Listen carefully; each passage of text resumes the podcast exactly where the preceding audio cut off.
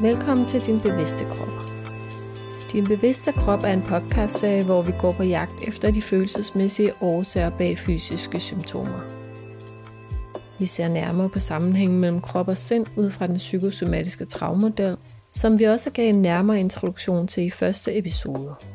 Hård mave, appelsinhud, knoglesmerter. Vores kroppe taler til os og til andre. Jeg er sammenbit. Han knuste mit hjerte. Vi lytter og går i dialog med den. Dine gennemgående terapeuter og værter i denne serie er Lars Myggen og Nadja Sarling fra Institut for Psykosomatik og Følelsesforløsning, og mig, Jutta Marie Jessen. Vi har udgivet flere afsnit i serien nu, som du måske har hørt. Men hvis du først hopper på nu, kan du med fordel starte med lige at høre første afsnit, hvor vi giver en introduktion til den psykosomatiske travmodel og fortæller lidt om, hvem vi er og hvorfor vi laver den her podcast. I dette afsnit er det Nadja, der er i studiet, og hun har fået besøg af Margrethe. Margrethe har ME, og hun har arbejdet med det fra mange vinkler, men vil også gerne undersøge, om der kan være en følelsesmæssig årsag. Hej og velkommen til, Margrethe. Tak. Og dejligt at møde dig. I lige måde.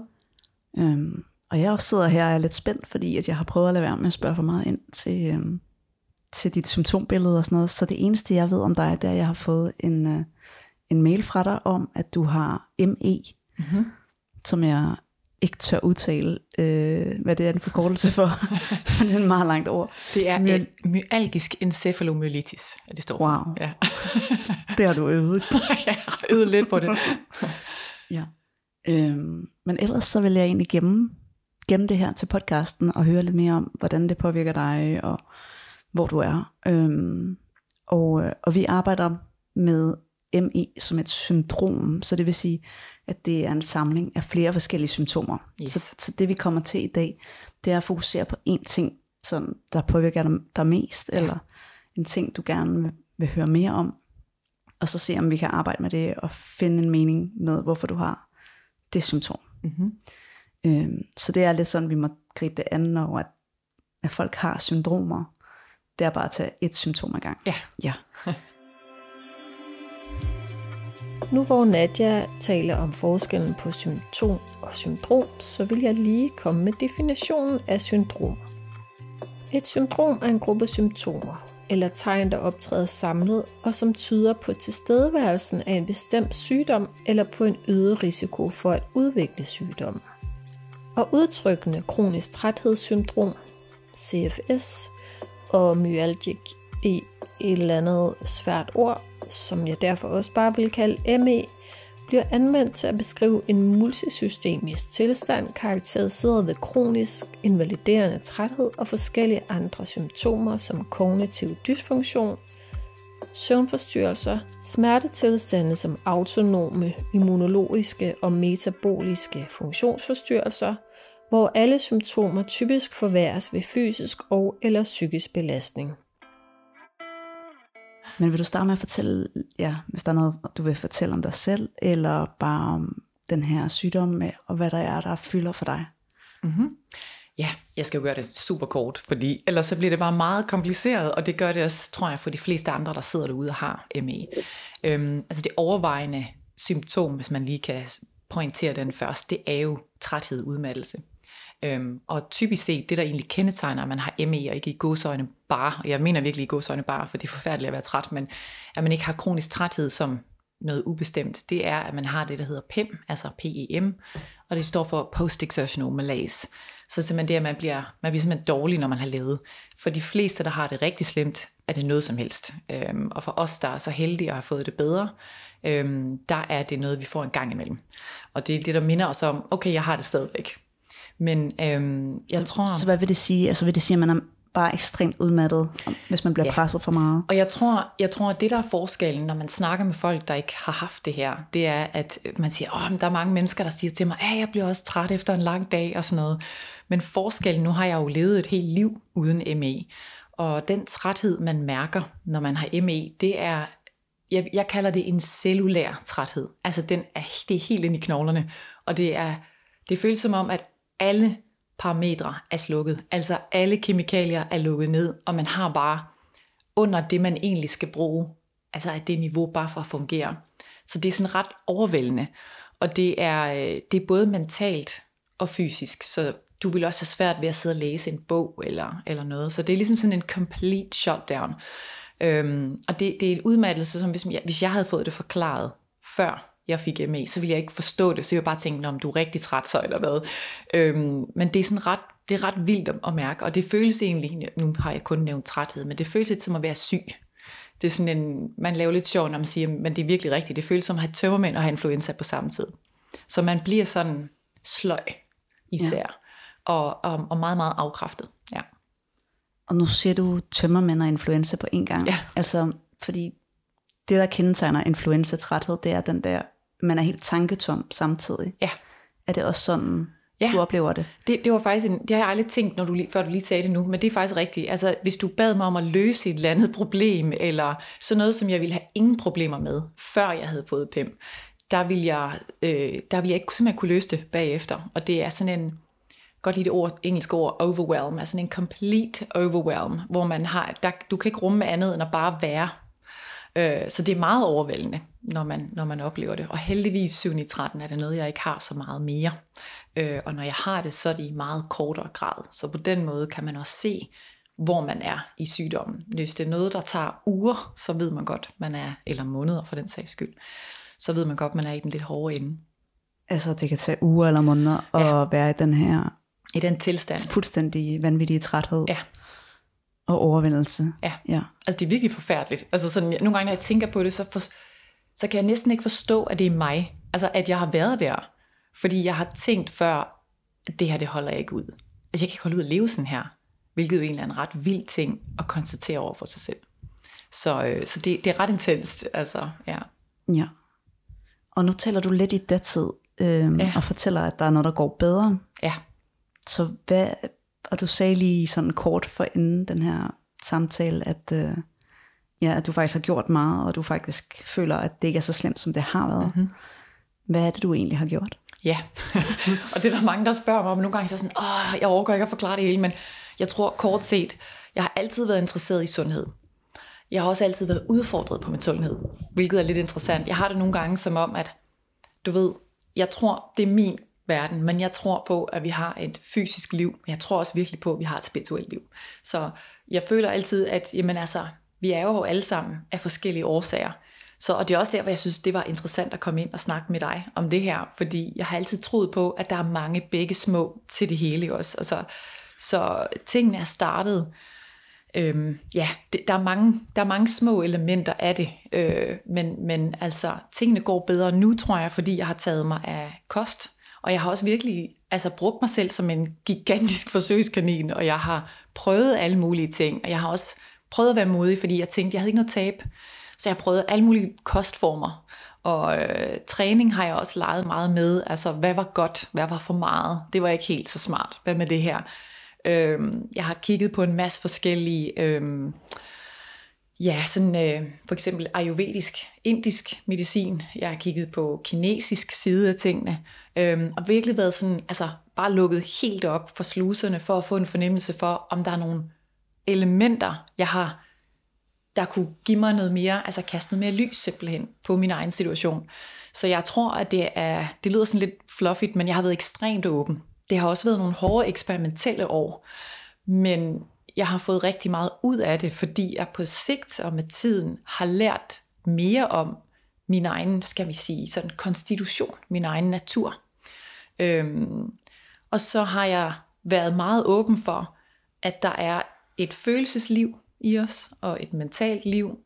Og jeg har kigget på de ting, som jeg mente kunne være på en eller anden måde skadeligt for mit helbred. Sådan måske oplevelser eller sorg eller sådan en meget. For jeg kunne jo godt mærke, okay, når jeg mærker de her følelser, så bliver jeg sådan nærmest fysisk svækket. Så jeg har altid vidst, at der var et spil med både fysikken og det andet. Øh, mange af os får jo det her på grund af sådan en meget fysisk virus. Corona er der nogen, der får det af, ikke også? Eller for mit var en blanding af kyssesyge og jeg kan ikke engang huske, hvad den anden var. Jo, øh, hvad hedder den? Helvedesild. Øh, og så et par andre ting, siger min, min, min neurolog. Men det er jo sådan meget kortfattet sagt. Altså, det er sådan et meget bredspektret øh, sådan approach, at jeg har brugt for at komme, hvor jeg er i dag, til hvor jeg er i dag. Så du er virkelig gået holistisk til værks. Det må man sige, ja. Ja. Og det gør jeg stadig. Det er også derfor, jeg er her. Altså, det er fordi, jeg, jeg var sådan, lad os bare smide flere vinkler på, fordi det var meget stressende i starten, men nu har jeg fået så meget balance, at jeg kan godt filtrere ting ud, hvor jeg nu ved, det her skal du bare ikke spille tid på. Så nu er det blevet sådan, altså det er jo vildt at sige, men det er blevet en meget nemmere rejse, fordi jeg hviler også mere i mig selv på mange punkter. Så du kan godt mærke forskel på, hvad du gør, som føles rigtigt, og om du gør nogle ting, som ikke føles rigtige, og Ja. så tage dem fra. Ja, det kan jeg, og, og jeg ved, at det, og det er også derfor, jeg kan mærke, at jeg fortsat bliver ved med at få det bedre.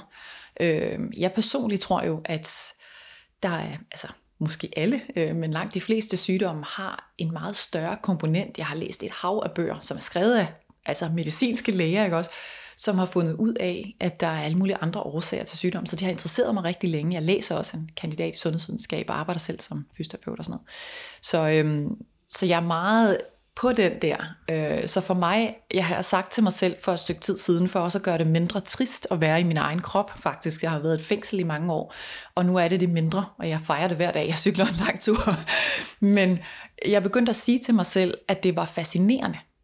Altså, og det er jo også en måde at vende tingene på, så jeg ikke blev så ked af det. Og bare sådan, så hvis ikke det var så trit, så, så er det dybt fascinerende. og sådan har jeg virkelig prøvet at vende den meget, at, øh, at øh, det er sådan en slags, jeg er selv meget sådan forskningsinteresseret. Jeg er sådan, Så du er det ultimative studie. ja, jeg er simpelthen mit eget studie, øh, så, og det har jeg prøvet sådan at hvile i. Øh, og som tingene er blevet bedre, så har jeg jo fået altså, mod og håb. Og så er det jo lettere at smide negativiteten og tristheden, fordi man, man kan se, okay, hvis den her kurve fortsætter, så sådan helt matematisk set, så ender jeg jo med at blive rask. Og det er jo det, jeg, det er gulderoden for mig. Øhm, og så har jeg bare lært så meget af mig selv. Jeg er jo kommet dertil, hvor jeg sådan, det er jo vildt at sige, men jeg har lært så meget af ME, at jeg ved ikke, hvordan jeg ville være, hvis jeg ikke havde haft det. Nej. Og det er jo ret vildt at sige.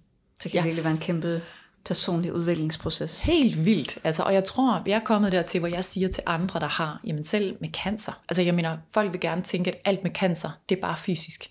Men jeg tror, at der er så mange ting, at det har noget at gøre med en eller anden form for blokade. Det kan være en sorg, eller ja, det er bare den vej, jeg er kommet. Og det er det, jeg tror, der gør, at jeg får det bedre. Det er fordi, jeg har været villig til at se, at der er flere årsager til, at min tilstand er, som den er, eller har været, som den var. Ja. Yes. Jamen, det er meget, det er vildt. Det, er Ja. vildt. det kunne være en hel podcast i Det sig kunne selv, bare og bare hel- høre om alle de forskellige ja. vinkler, du har haft. ja. Så hvilket symptom mm, generer dig mest nu? Hvad er det, der mm. fylder mest? Er det den her træthed, eller er det noget andet? Det tror jeg, det er. Altså, jeg tror stadigvæk, det er det, der holder mig tilbage. Altså, før jeg tænker, øh, jeg er også helt åben omkring, jeg arbejder jo i flexjob.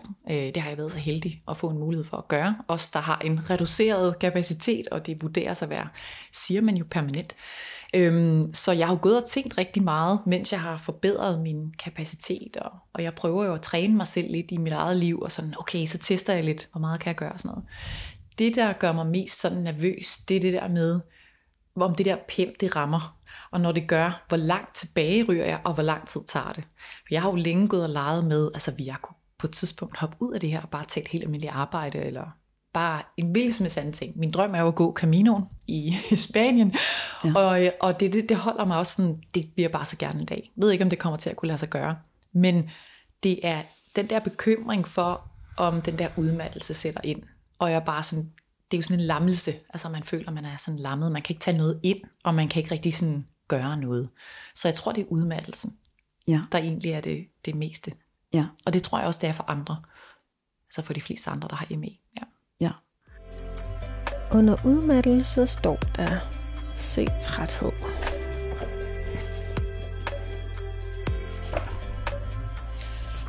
Træthed kan handle om forskellige temaer og ledsager ofte regenerationen af alle mulige temaer.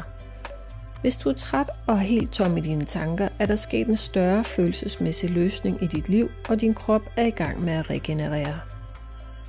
Hvis du er træt og har tankemøller, se binyrtræthed. Ved overdreven træthed kan der være et tema om at kæmpe med dine spirituelle evner, ikke at kunne se lys for enden af tunnelen, eller at følge dine drømme. I så fald kommer den overdrevne træthed, mens du er ramt af det følelsesmæssige tema. Det kan for eksempel være, at du er træt, efter du endelig er flyttet efter at have boet mange år i et stort, kaotisk byggeprojekt. Og øhm, hvornår havde du sidst den her udmattelse? Altså, hvor tit får du denne? Ja, altså jeg vil sige, det gør jeg måske nok et par gange om måneden, sådan som det er nu. Øhm, og så var det måske et par dage, og så er jeg så heldig, og det er jo netop derfor, jeg er blevet nødt til at arbejde i flexjob, men øh, det, er jo, det kan vare et par dage, og jeg kan godt, jeg kunne godt sådan slippe igennem en arbejdsdag, men det er så hårdt. Havde du spurgt mig for to år siden, så ville jeg slet ikke have kunne tage på arbejde. Så det er jo stadigvæk, kan man sige, bedre. Ikke? Men altså, det er, det vil jeg sige, i snit af et par gange om måneden. Og det, jeg kan også godt gå en måned igennem, hvor jeg ikke mærker det. Og det er så vildt. ja. Og, kan du på nogen måde forudsige, hvad det er, der gør? Er der noget følelsesmæssigt mønster i, hvornår du får det? Øh, ja, følelsesmæssigt har jeg lagt mærke til, altså hvis jeg har øh, bogstaveligt talt et skænderi med kæresten, eller sådan øh, især de der, der, de der tråde og bånd, der går helt ind i hjertet, og det er jo de der allernæreste relationer. Øhm, sorg, hvis jeg tænker på noget, hvor der, det har været meget sorgfuldt, altså sådan, og jeg tænker ikke, åh, det gjorde mig lidt ked af det, men altså en, en regulær sorg, så, så kan jeg godt føle, at det sådan lammer mit system. Jeg bliver sådan utrolig udmattet af at være ked af det. Øh, så jeg har selv tænkt rigtig meget over det der. Sådan, jeg har ikke vidst, hvad jeg skulle gøre ved det andet, end at sådan, okay, prøve at give plads til det. Tag mig en royal tuder, når det, når det øh, kan lade sig gøre. Øhm, og det har givet mig, og så laver jeg yoga, det giver mig en følelse af, at jeg sådan, det lyder sådan, jeg bruger altid ordet, sådan, jeg vrider det ud af kroppen, så det ikke bliver siddende, for jeg følte, det var det, der skete, da jeg var lidt yngre. Jeg havde det her, jeg har haft det her i cirka 10 år. Så for 10 år siden, der vidste jeg ikke, hvad jeg skulle gøre. Og der gjorde jeg alle de godsøjne forkerte ting, og det var, jeg måske løb, øhm, eller styrketrænet. Og det var på en eller anden måde, sådan, det gjorde det værre. Så du overanstrengte dig selv fysisk? Ja, det endte jeg med at gøre, og, og, øhm, og derfor så, så kunne det være nærliggende at sige, ah, men har du så ikke bare sådan fået sådan noget burnout, eller sådan et eller andet. Øhm, men selv folk med burnout har det med at komme sig og sådan noget, ikke? Og regulær ME, det bliver jo bare ved og ved i sådan en afsindig, øh, hvad skal man sige, sådan en bølge, øh, hvor at det man, det man kan mærke, der er anderledes ved ME, det er jo, at du, du, du, altså, du får det teoretisk set ikke bedre med det samme, du hviler dig, men det er det eneste, der kan lade sig gøre. Og på sigt, når man har lært, og som man siger på engelsk, pace, altså at man, man planlægger sin opgave, så man, man altid har måske 20% tilbage, og det vil sige, hvis du har svær i så er det jo nærmest ingenting. Du kan dog nok løfte din arm og drikke et glas vand. Øh, så de mennesker, jamen altså, jeg, jeg føler så meget med dem. Altså det gør jeg virkelig. Jeg ved så ikke, hvad jeg ville gøre, hvis jeg var rådet derud. Øhm, men det gør, det gør genoptræning, og jeg hader bruget genoptræning, jeg mener virkelig ikke fysisk, men det gør recovery, lad os sige det i stedet for. Utrolig kompliceret, fordi det er et lille bitte skridt frem, og så er der måske et halvt tilbage, to frem, et tilbage, så det er sådan meget sårbart. Ja. ja. Mm. Og altså det vi siger inden for den her model, den psykosomatiske traumemodel, mm-hmm. når vi bare taler om træthed, så kan man have forskellige typer af træthed. Mm. Man kan have en stresstræthed, og man kan have en regenerationstræthed. Ja. Og stresstrætheden, det er, når der er mange tanker samtidig. Ja. jeg kommer til at grine, fordi det, ja, det, det er i hvert fald sket meget tit for mig. at du har haft stresstræthed også? Eller? Ja, hvis det er det der med tankerne og sådan noget. Jeg er jo sådan en meget... Nu prøver jeg faktisk bevidst at tale lidt langsommere for den her øh, podcast, for jeg er sådan en... Gør ting hurtigt, bevæger mig hurtigt, og taler hurtigt generelt set, tænker hurtigt og meget. Ja. Så, så jeg har jo tit tænkt, har jeg bare sådan tænkt mig udmattet? Altså det er bogstaveligt talt tænkt. Er det min eget hoved, der har gjort mig træt? Ikke også? Ja. ja. Men så samtidig nævner du også den her type træthed, som er ligesom en influenza, og du nævner, mm. at det måske kommer ifølge neurologen fra en virus. Ja. Og der tænker jeg en regenerationstræthed. Mm, ja. Så det betyder, at det vi leder efter, det er noget, der har løst sig. Ja, ja, ja. ja. Altså noget, der går godt i dit liv. Og det kan være rimelig bredt. Ja hvad det handler om, fordi nu er det en rimelig bred udmattelse, det kan være en sorg, eller der er nogle forskellige følelsesmæssige temaer, du nævner, kan, mm-hmm. kan trigge den her udmattelse. Så for mig lyder det som om, at du mest er i en stor regenerationsproces, mm-hmm. så hvor du virkelig har nogle dyk, som er voldsomme, og hvor du har den her, du kalder det en lammelse, ja. som jeg også synes er et rimelig vildt ord. Altså, det, ja, det er det. Og det er ikke så meget, det er ikke så voldsomt mere. Så jeg vil, jeg vil jeg tænker, det er, når jeg tænker på, hvordan det sådan har været, der har det været en regulær, altså sådan, øh, selvfølgelig ikke sådan, at jeg var, hvad hedder sådan noget, øh, lam, eller sådan, du ved, følelsesløs, men at, øh, at man var så afkræftet, at man havde svært ved at sådan bare gå i hug og komme op igen, sådan, når man skulle handle, sådan ret vildt. Sådan, åh oh, nej, ikke noget nede på de nederste hylder. Jeg kommer aldrig op igen. Du ved, altså virkelig derude. Så men virkelig en fysisk nedsat? Eller? Fuldstændig. Ja. ja. Mm, så det jeg er nysgerrig på, det er, om der er noget, der sker for 10 år siden, da det her begynder. Ja, og det har jeg jo spurgt mig selv om. Øh, Og faktisk, der er jo, sådan, der er jo faktisk der er jo et par ting, fordi jeg skulle jo også snakke med neurologen om det her, og der har været sådan et par... Jeg siger, jeg siger, jeg har haft det i 10 år, men højst sandsynligt, han mener jo, jeg har haft det længere. For jeg kan også huske det omkring, da jeg læste på universitetet. Og jeg tænkte, hvorfor er det alle de andre ikke så træt som mig? Altså når jeg var ved at falde i søvn efter tre kvarter. Ja. Øhm, og der tror jeg, at min ungdom og mit trods alt sådan ikke endnu sådan ødelagte immunforsvar, ligesom bare tog den lidt. Så jeg tror, jeg slap igennem i de første år, uden egentlig at vide, at det var så voldsomt. Og så tror jeg bare, at batterierne løb tør til sidst. Men for at svare på de spørgsmål, så, øhm, så havde jeg jo, jeg boede i udlandet i rigtig mange år, og det tror jeg faktisk er en ret central del af historien. Jeg flyttede til New Zealand, og boede der i næsten 17 år. Og øhm, jeg tror faktisk, at der har været et element af sådan, altså sådan direkte frygt faktisk for min egen overlevelse. Det lyder sådan lidt vildt at sige, men nu siger jeg det bare. Øhm, og det der, det der skete umiddelbart før, at jeg sådan tænkte, hold op, der er noget, der er rav, ravende galt her. Det var jo, at jeg havde et stort øh, brud med en ekskæreste.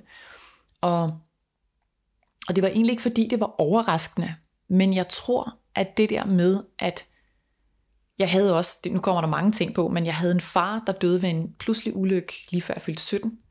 Og jeg vurderede selv, at det brud på en eller anden måde triggede et eller andet gammelt i gang. Så jeg har altid sideløbende med det her tænkt, ja ja, her specialist, men jeg ved også inderst inde, at der er, og det sagde jeg også til ham, der er noget sorg, som kan det ikke gøre et eller andet, altså. Og det er derfor, jeg tror, jeg i dag måske har de der udfordringer med sådan sorg og tristhed. Fordi jeg spørger nogle gange mig selv, altså kunne det være så vildt, at det er det gamle, der på en eller anden måde kommer op, og bare sådan har fået et nyt ansigt. Og så, så er det bare et andet ansigt på en eller anden måde hver gang. Så brudet efter der var, var bestemt hårdt, fordi jeg følte, jeg var, tror det var skræmmende at være alene i et andet land, og sådan også økonomisk. Og øh, jeg vil sige, det var ikke brudet, der gjorde, at det skete. Mit helbred var begyndt at vakle under det. Men jeg bliver, følte jeg i hvert fald meget, sådan, jeg følte mig meget sådan forladt i det der. Og øh, den, den følelse var, tror jeg nok, det der var mest skræmmende på en eller anden måde. Fordi jeg boede i et land, hvor man ikke havde så meget sådan, sikkerhed på samme måde, som vi har her. Så jeg vidste, at hvis jeg ikke kunne tjene pengene, og det kunne jeg jo ikke, hvis mit helbred var for dårligt, og det, det gik bare nedad, nedad, nedad. Så det var et dårligt tidspunkt at bryde i et forhold. Men sådan er sådan nogle ting jo. Så det var sådan lidt den lidt lange forklaring, tror jeg. Ja, sker der noget i din krop, når du fortæller om det her, Margrethe? Bliver du varmere eller koldere, eller mærker du noget? Jeg tror faktisk, jeg bliver sådan mere, det er ligesom alting trækker sig sammen. Jeg har ordet, hvad hedder det, contraction, en sammentrækning. Ja. Det er faktisk sådan lidt, ja, det er sjovt, du spørger, men det, det, er sådan, ja, det føles selvfølgelig sådan lidt ubehageligt egentlig, men det er ligesom om alting bliver mere constricted, hvad hedder det på dansk? Det jeg bruger øh, alle engelske ord. Begrænset. Ja, Eller... og sådan sammensnævret på en. Sådan, sammensnævret. Ja. ja, det er sådan en helt ud. Ja når du fortæller om den her periode. Ja. Og så siger du, at du skulle kæmpe for din overlevelse. Skulle du også det før brudet, eller var det især efter det her brud? Nej, det var jo nok mest efter, men, men jeg var godt sådan klar over, at hvis ikke jeg havde en partner på det tidspunkt, der jo lige sådan tilfældigvis kunne nappe huslejen eller dække mere ind, det gjorde jeg også, vi dækkede stadigvæk begge ind, men jeg arbejdede mindre og mindre, så jeg havde ikke sådan, det var bogstaveligt set bare, hvis jeg arbejdede mindre, så tjente jeg bare mindre, så jeg kunne godt se, hvilken vej det gik, hvis det var. Så øhm, ja, og er det 10 år siden nu? Og det må være lidt mere, er det ikke det? Nej, det vil være, det er faktisk næsten lige præcis 10 år siden. Ja. Lidt okay. mere end det, 10,5 tror jeg. Ja. Og når du taler med din, var det din neurolog, du talte med om det her, eller din læge, der var altså, en, ganske en specialist? kort, ja. Altså, det er jo neurolog, øh, og faktisk mange af os i Danmark har snakket med den her mand, fordi han har været en gigantisk hjælp for folk, der har ME. At, at det ligesom bliver taget alvorligt, øh, også som noget fysisk. Det er jo, udmyndter sig jo i en afsindig, nu snakker vi om nogle mentale ting og følelsesmæssige, men det er jo en meget, det udmyndter sig meget fysisk. Så, øhm, og han øh, har også ligesom sagt, at altså, der er jo følelsesmæssige og mentale påvirkninger, der kan presse systemet nok, kan man sige. Men han, hans argument er, at der er altid en eller anden form for trigger, som som regel er en viral infektion, eller en bakteriel, eller ulykke.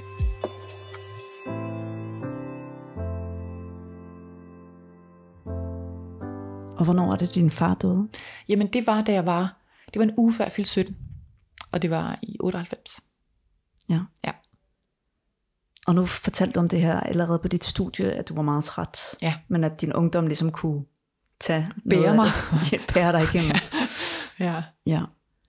Så kan det give mening for dig, at der allerede der, på grund af din fars dødsfald, har været noget, der har trigget en del af ME, og det er så bare blevet forstærket af det her brud, og af at du ikke længere har haft sådan, været lige så ung, mm-hmm. og at dine batterier er løbet tør på et tidspunkt. Det tror jeg er meget muligt, fordi altså, jeg tror også bare et eller andet sted, jeg har tit tænkt, at der, nogle gange så er det sådan lidt tilfældigt. Altså sådan, jeg tror også bare, jeg var uheldig. Jeg får kyssesyge altså samme år, jeg tager ned, og jeg var sådan, nej, hvad? Men, men det går faktisk udiagnostiseret i starten. Øh, og jeg igen gik ikke til lægen, fordi jeg havde bare travlt med alt muligt og arbejdede. Og det var sådan et sted, hvor det var ikke ligesom i Danmark. Det var sådan lidt, når hvis du var syg med en to dage, så ringede chefen og sagde, hvor bliver du af? Så jeg, var, jeg gik jo faktisk på arbejde med altså fuldkommen udmattelse, og alle mine lymfer var jo kæmpe store, så jeg havde sådan nogle hønseæg, der var hævet ud fra både min lyske og min arm, og sådan noget, jeg så helt vanvittigt.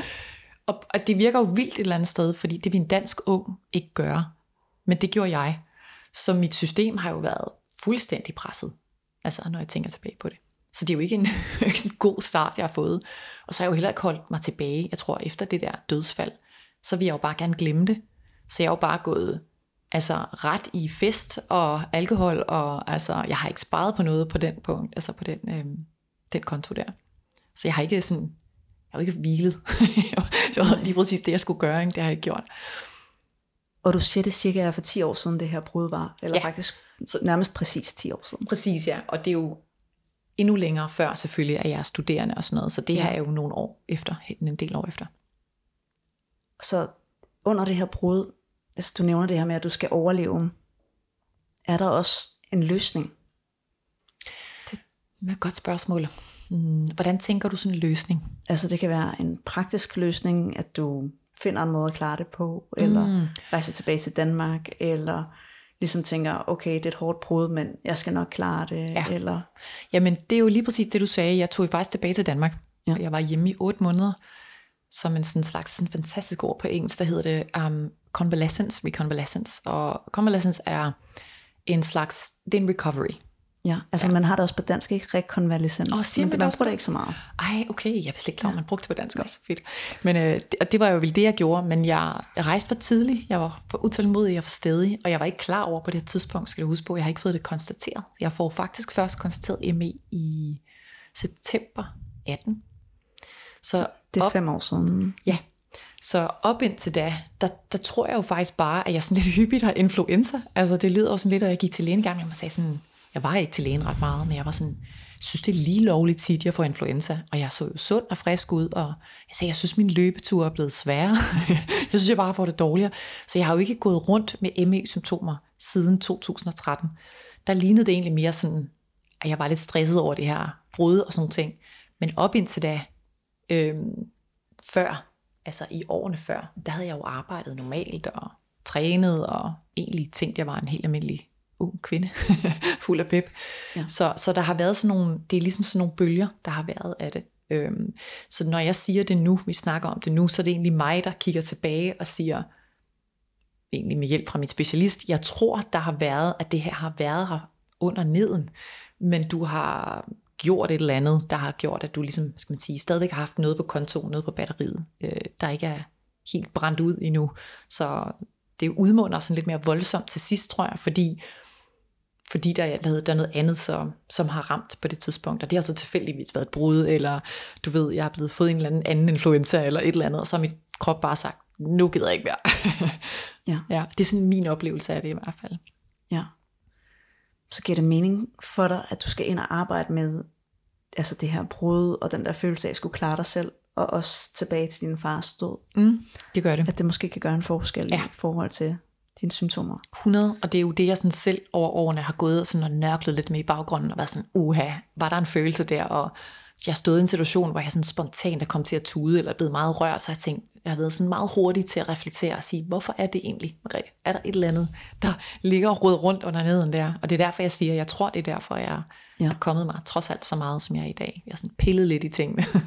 har du fået noget hjælp, eller været psykologer, eller terapeuter, eller noget, altså, for at arbejde med det? En lille smule, men jeg vil faktisk sige, langt det meste, der er jeg gået meget egne veje, det karakteriserer også lidt min personlighed. Men jeg tror, jeg var bange for, jeg havde, jeg havde jo etableret en lille smule kontakt med systemet øh, før. Øh, det lyder sådan lidt, når jeg siger systemet.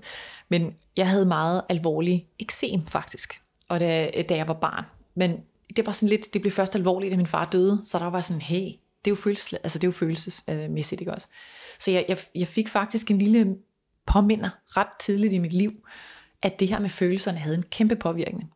Og der er jo ingen læger, der vil sige til en patient, der kommer ind med alvorlig håndeksem og sådan noget. Jeg havde det faktisk også i mit ansigt, hvilket var ret svært, fordi jeg var ung teenager. det var ikke nemt. Men der er jo ikke en læge, der vil sige, ej, det der det er bare følelsesmæssigt, det er, det er ikke fysisk. Så jeg vidste jo godt, her har vi en fysisk sygdom, som også kan stoppe dig fra at gøre alt muligt i livet. Øhm, men, men der var det sjovt nok, dem, der ikke helt vi anerkende, at og jeg var sådan, jamen min far lige død, det går helt amok, men der var ikke rigtig nogen, der tog fat i tingene på den måde. Og jeg tror den dag i dag, at det har været sådan en, en, en vigtig påminder for mig, for at være klar over nu, hvor det her skete.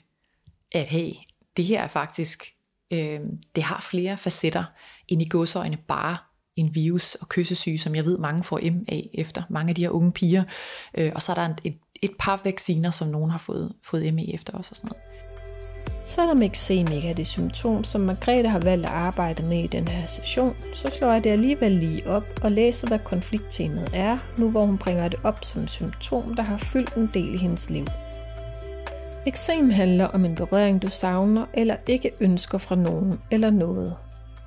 Det kan være en konkret berøring, at blive klappet på hovedet, eller det kan være og er ofte i overført betydning – mennesker du savner, at savne dig selv eller en kontakt du gerne vil af med.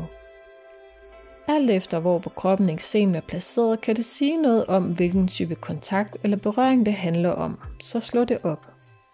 Hvis det sidder i højre eller venstre side, skal du undersøge, om du er højre eller venstre dominant. Eksem kommer, når der er sket en løsning på det følelsesmæssige tema – det kan for eksempel være, at du har fået eksem omkring siden af halsen, efter du endelig har fået din partner hjem, efter vedkommende har været ude at rejse i 6 måneder, og du forbinder siden af halsen med et meget intimt område, hvor du har savnet at blive kysset.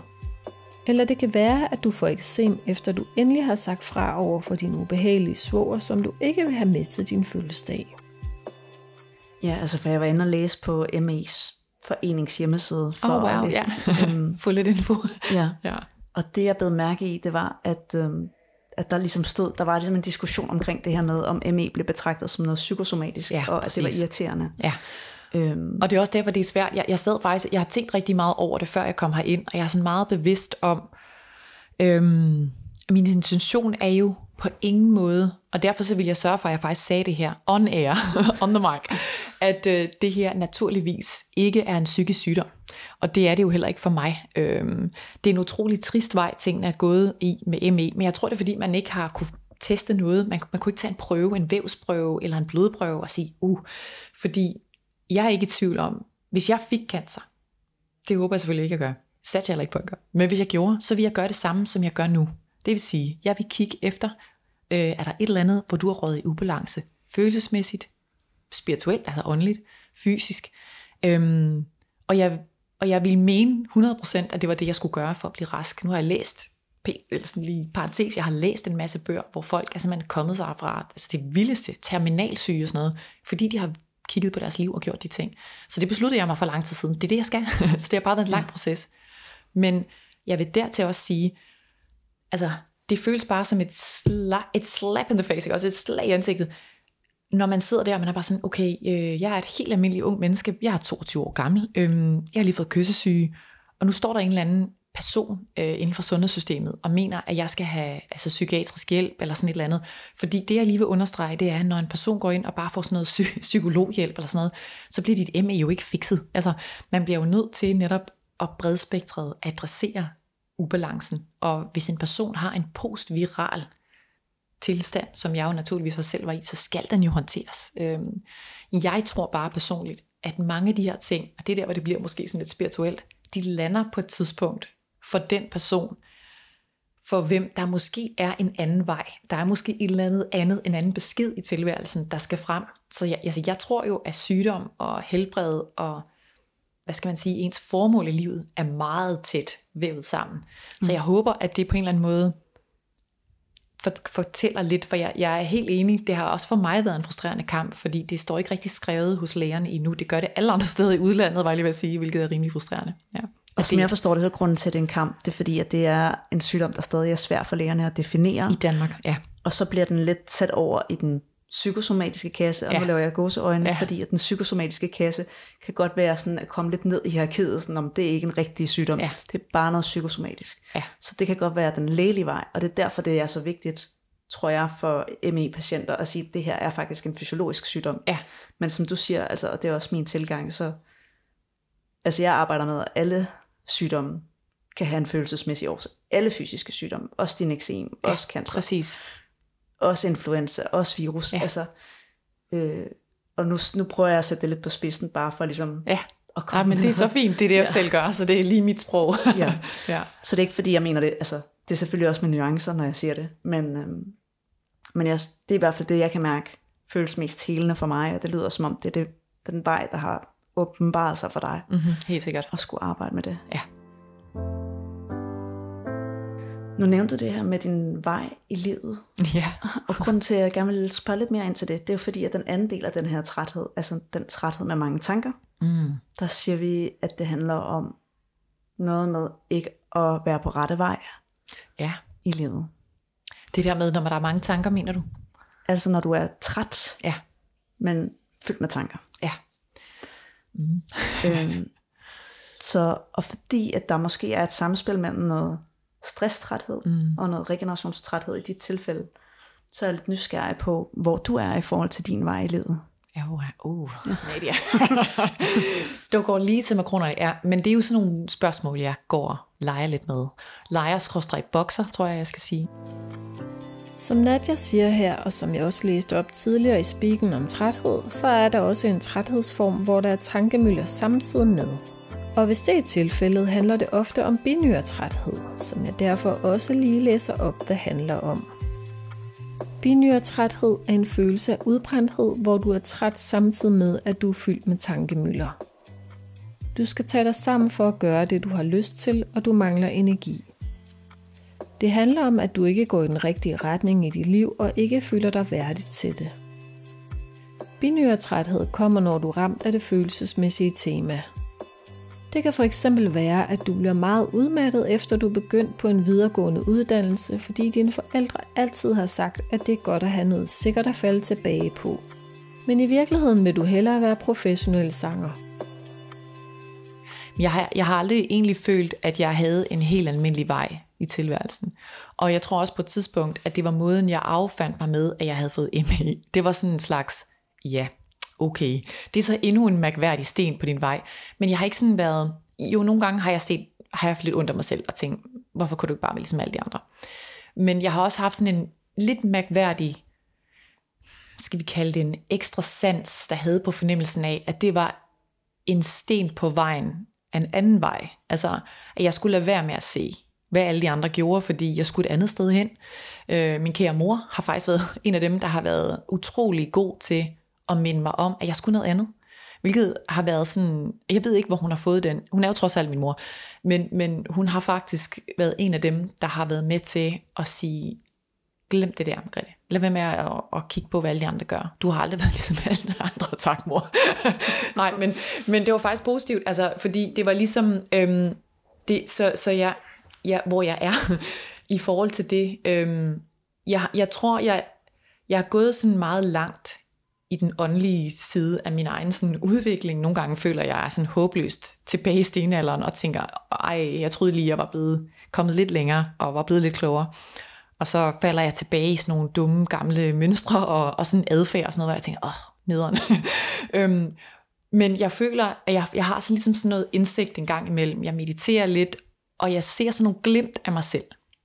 Øhm, hvor jeg egentlig tænker, det der, det er, det er glimt af den bedste version af mig. Altså, ikke, og jeg mener ikke sådan en perfektionistisk måde, Nej. men hvor jeg sådan, hvad skal man sige, jeg er sådan helt i min egen power.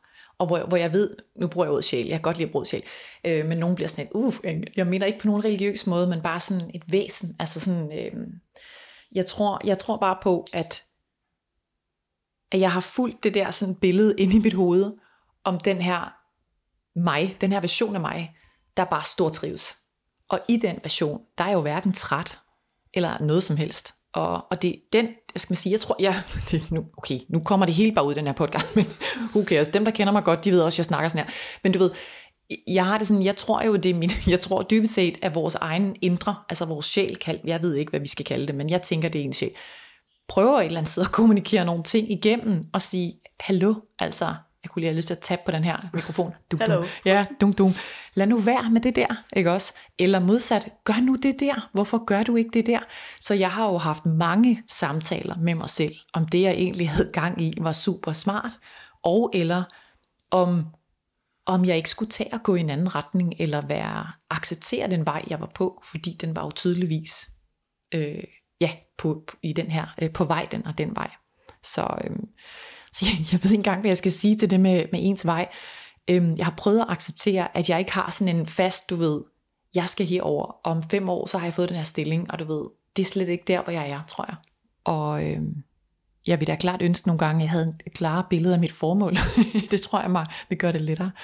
Men, men de tanker der kan både være udfordrende for mig, men det er også sjovt nok dem, der holder mig kørende. Det håber jeg ikke var sådan en mega mærkelig svar, eller svært at, men det er sådan, jeg har det.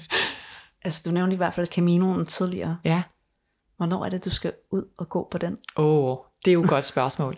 Jamen ja, altså jeg, det, er jo, det er jo så vildt, altså når jeg er i mit øh, super, øh, hvad hedder sådan noget, confident, øh, selvbevidste og sådan øh, selvsikre øh, øjeblik, så er jeg jo sådan ret tæt på at booke den, og bare gøre det. Og hvis jeg sådan der om på vejen, så sådan, nå, det var bare ærgerligt, så må jeg jo hvile mig på et eller andet vandrehjem og tage hjem eller sådan noget.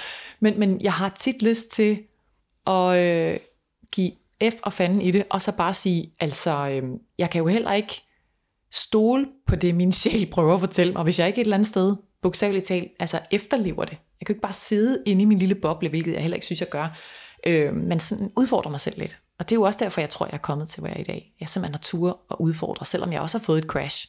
Så er der jo nogle gange, hvor jeg ikke har fået det, og så har sagt, haha, jo ikke hver gang det der sker. Ja. Ja.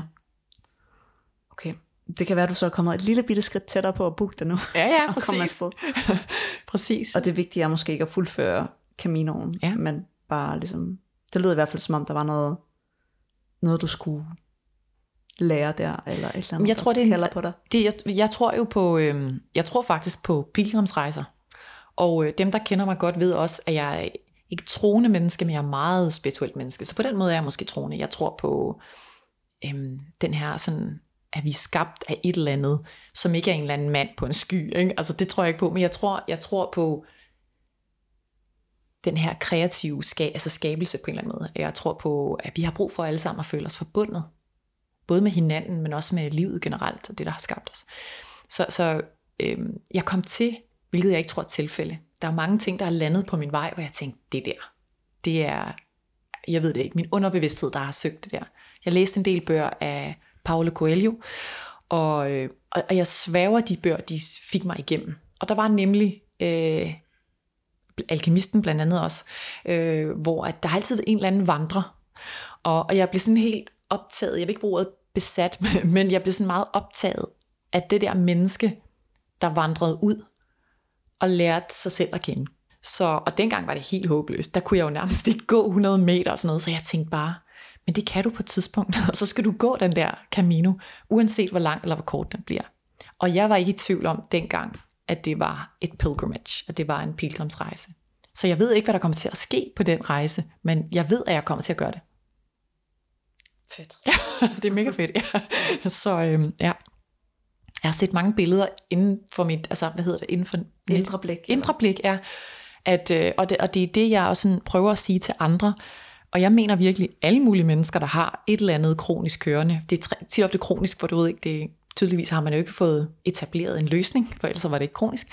Øhm, også folk med cancer, også folk med alt muligt andet. Jeg spørger jo netop meget folk, altså ind til, er der noget, altså hvad der sådan holder dem tilbage, og især hvad folk er bange for. Jeg tror virkelig, hvis man spørger sig selv, hvad man er bange for, så har man måske næsten løsningen der. Og det er det, jeg har gjort sådan mange gange, og sagt, okay, hvad, hvad er du allermest bange for? Og vi er jo alle sammen på et eller andet plan bange for at fejle og sådan noget. Men øhm, det er så mega fedt, når man gør noget, man troede ikke vi fungerer. Og så fungerede det bare. Øhm, og det er mærkeligt set nok, i de der situationer, hvor jeg ikke har planlagt noget, og øh, ting går en lille smule galt, og jeg prøver bare sådan at slappe helt af i øjeblikket.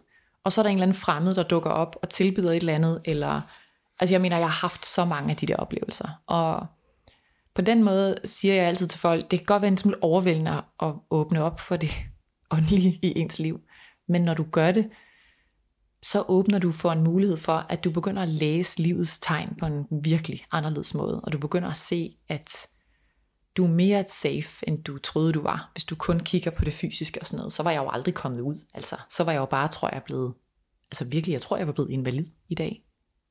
Hvis jeg ikke havde gjort, hvis jeg ikke havde, mm, hvad skal man sige, kastet mig ud i en, jeg vil ikke engang kalde det optimisme, som en slags, jeg tror bare sådan et virkelig dybt sådan håb og tro på, at jeg er bare noget andet, end bare den her sådan krop, der bare gik rundt i verden. Ja. Ja. Yes. Tusind tak, Margrethe.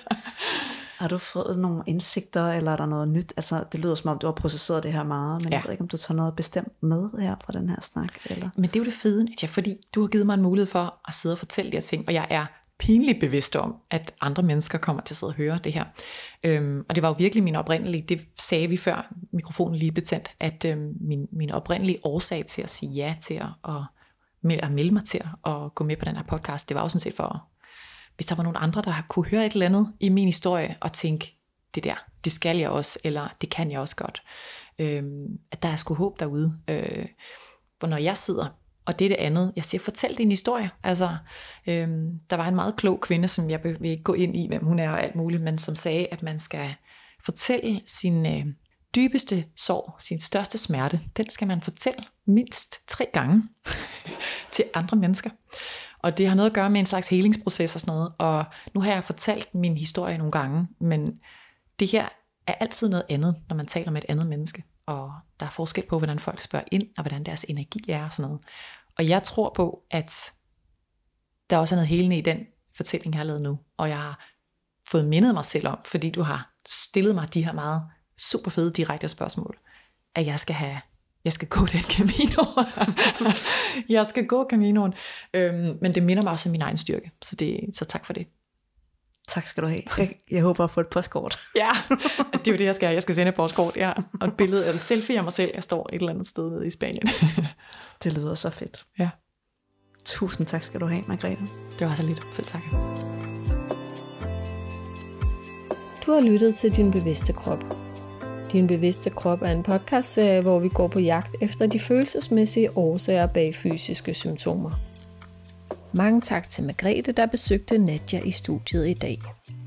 Din bevidste krop er i familie med bogen af samme navn, som er skrevet af Lars Myggen og Nadja Sarling og udgivet på forlaget for psykosomatik og følelsesforløsning. Har du spørgsmål eller et fysisk symptom, som du gerne vil dele med os i din bevidste krop, så er du meget velkommen til at kontakte os. Det er helt underordnet, om du kender noget til den psykosomatiske travmodel i forvejen. Det handler bare om, om du har lyst til at deltage i podcasten og er nysgerrig på et symptom, du har. Skriv til Nadja på mail nadja så vender hun tilbage til dig. Denne episode var klippet af mig, Jutta Marie Jessen. Musik, Maps, Is Anyone There? Serien her er udgivet for Institut for Psykosomatik og Følelsesforløsning.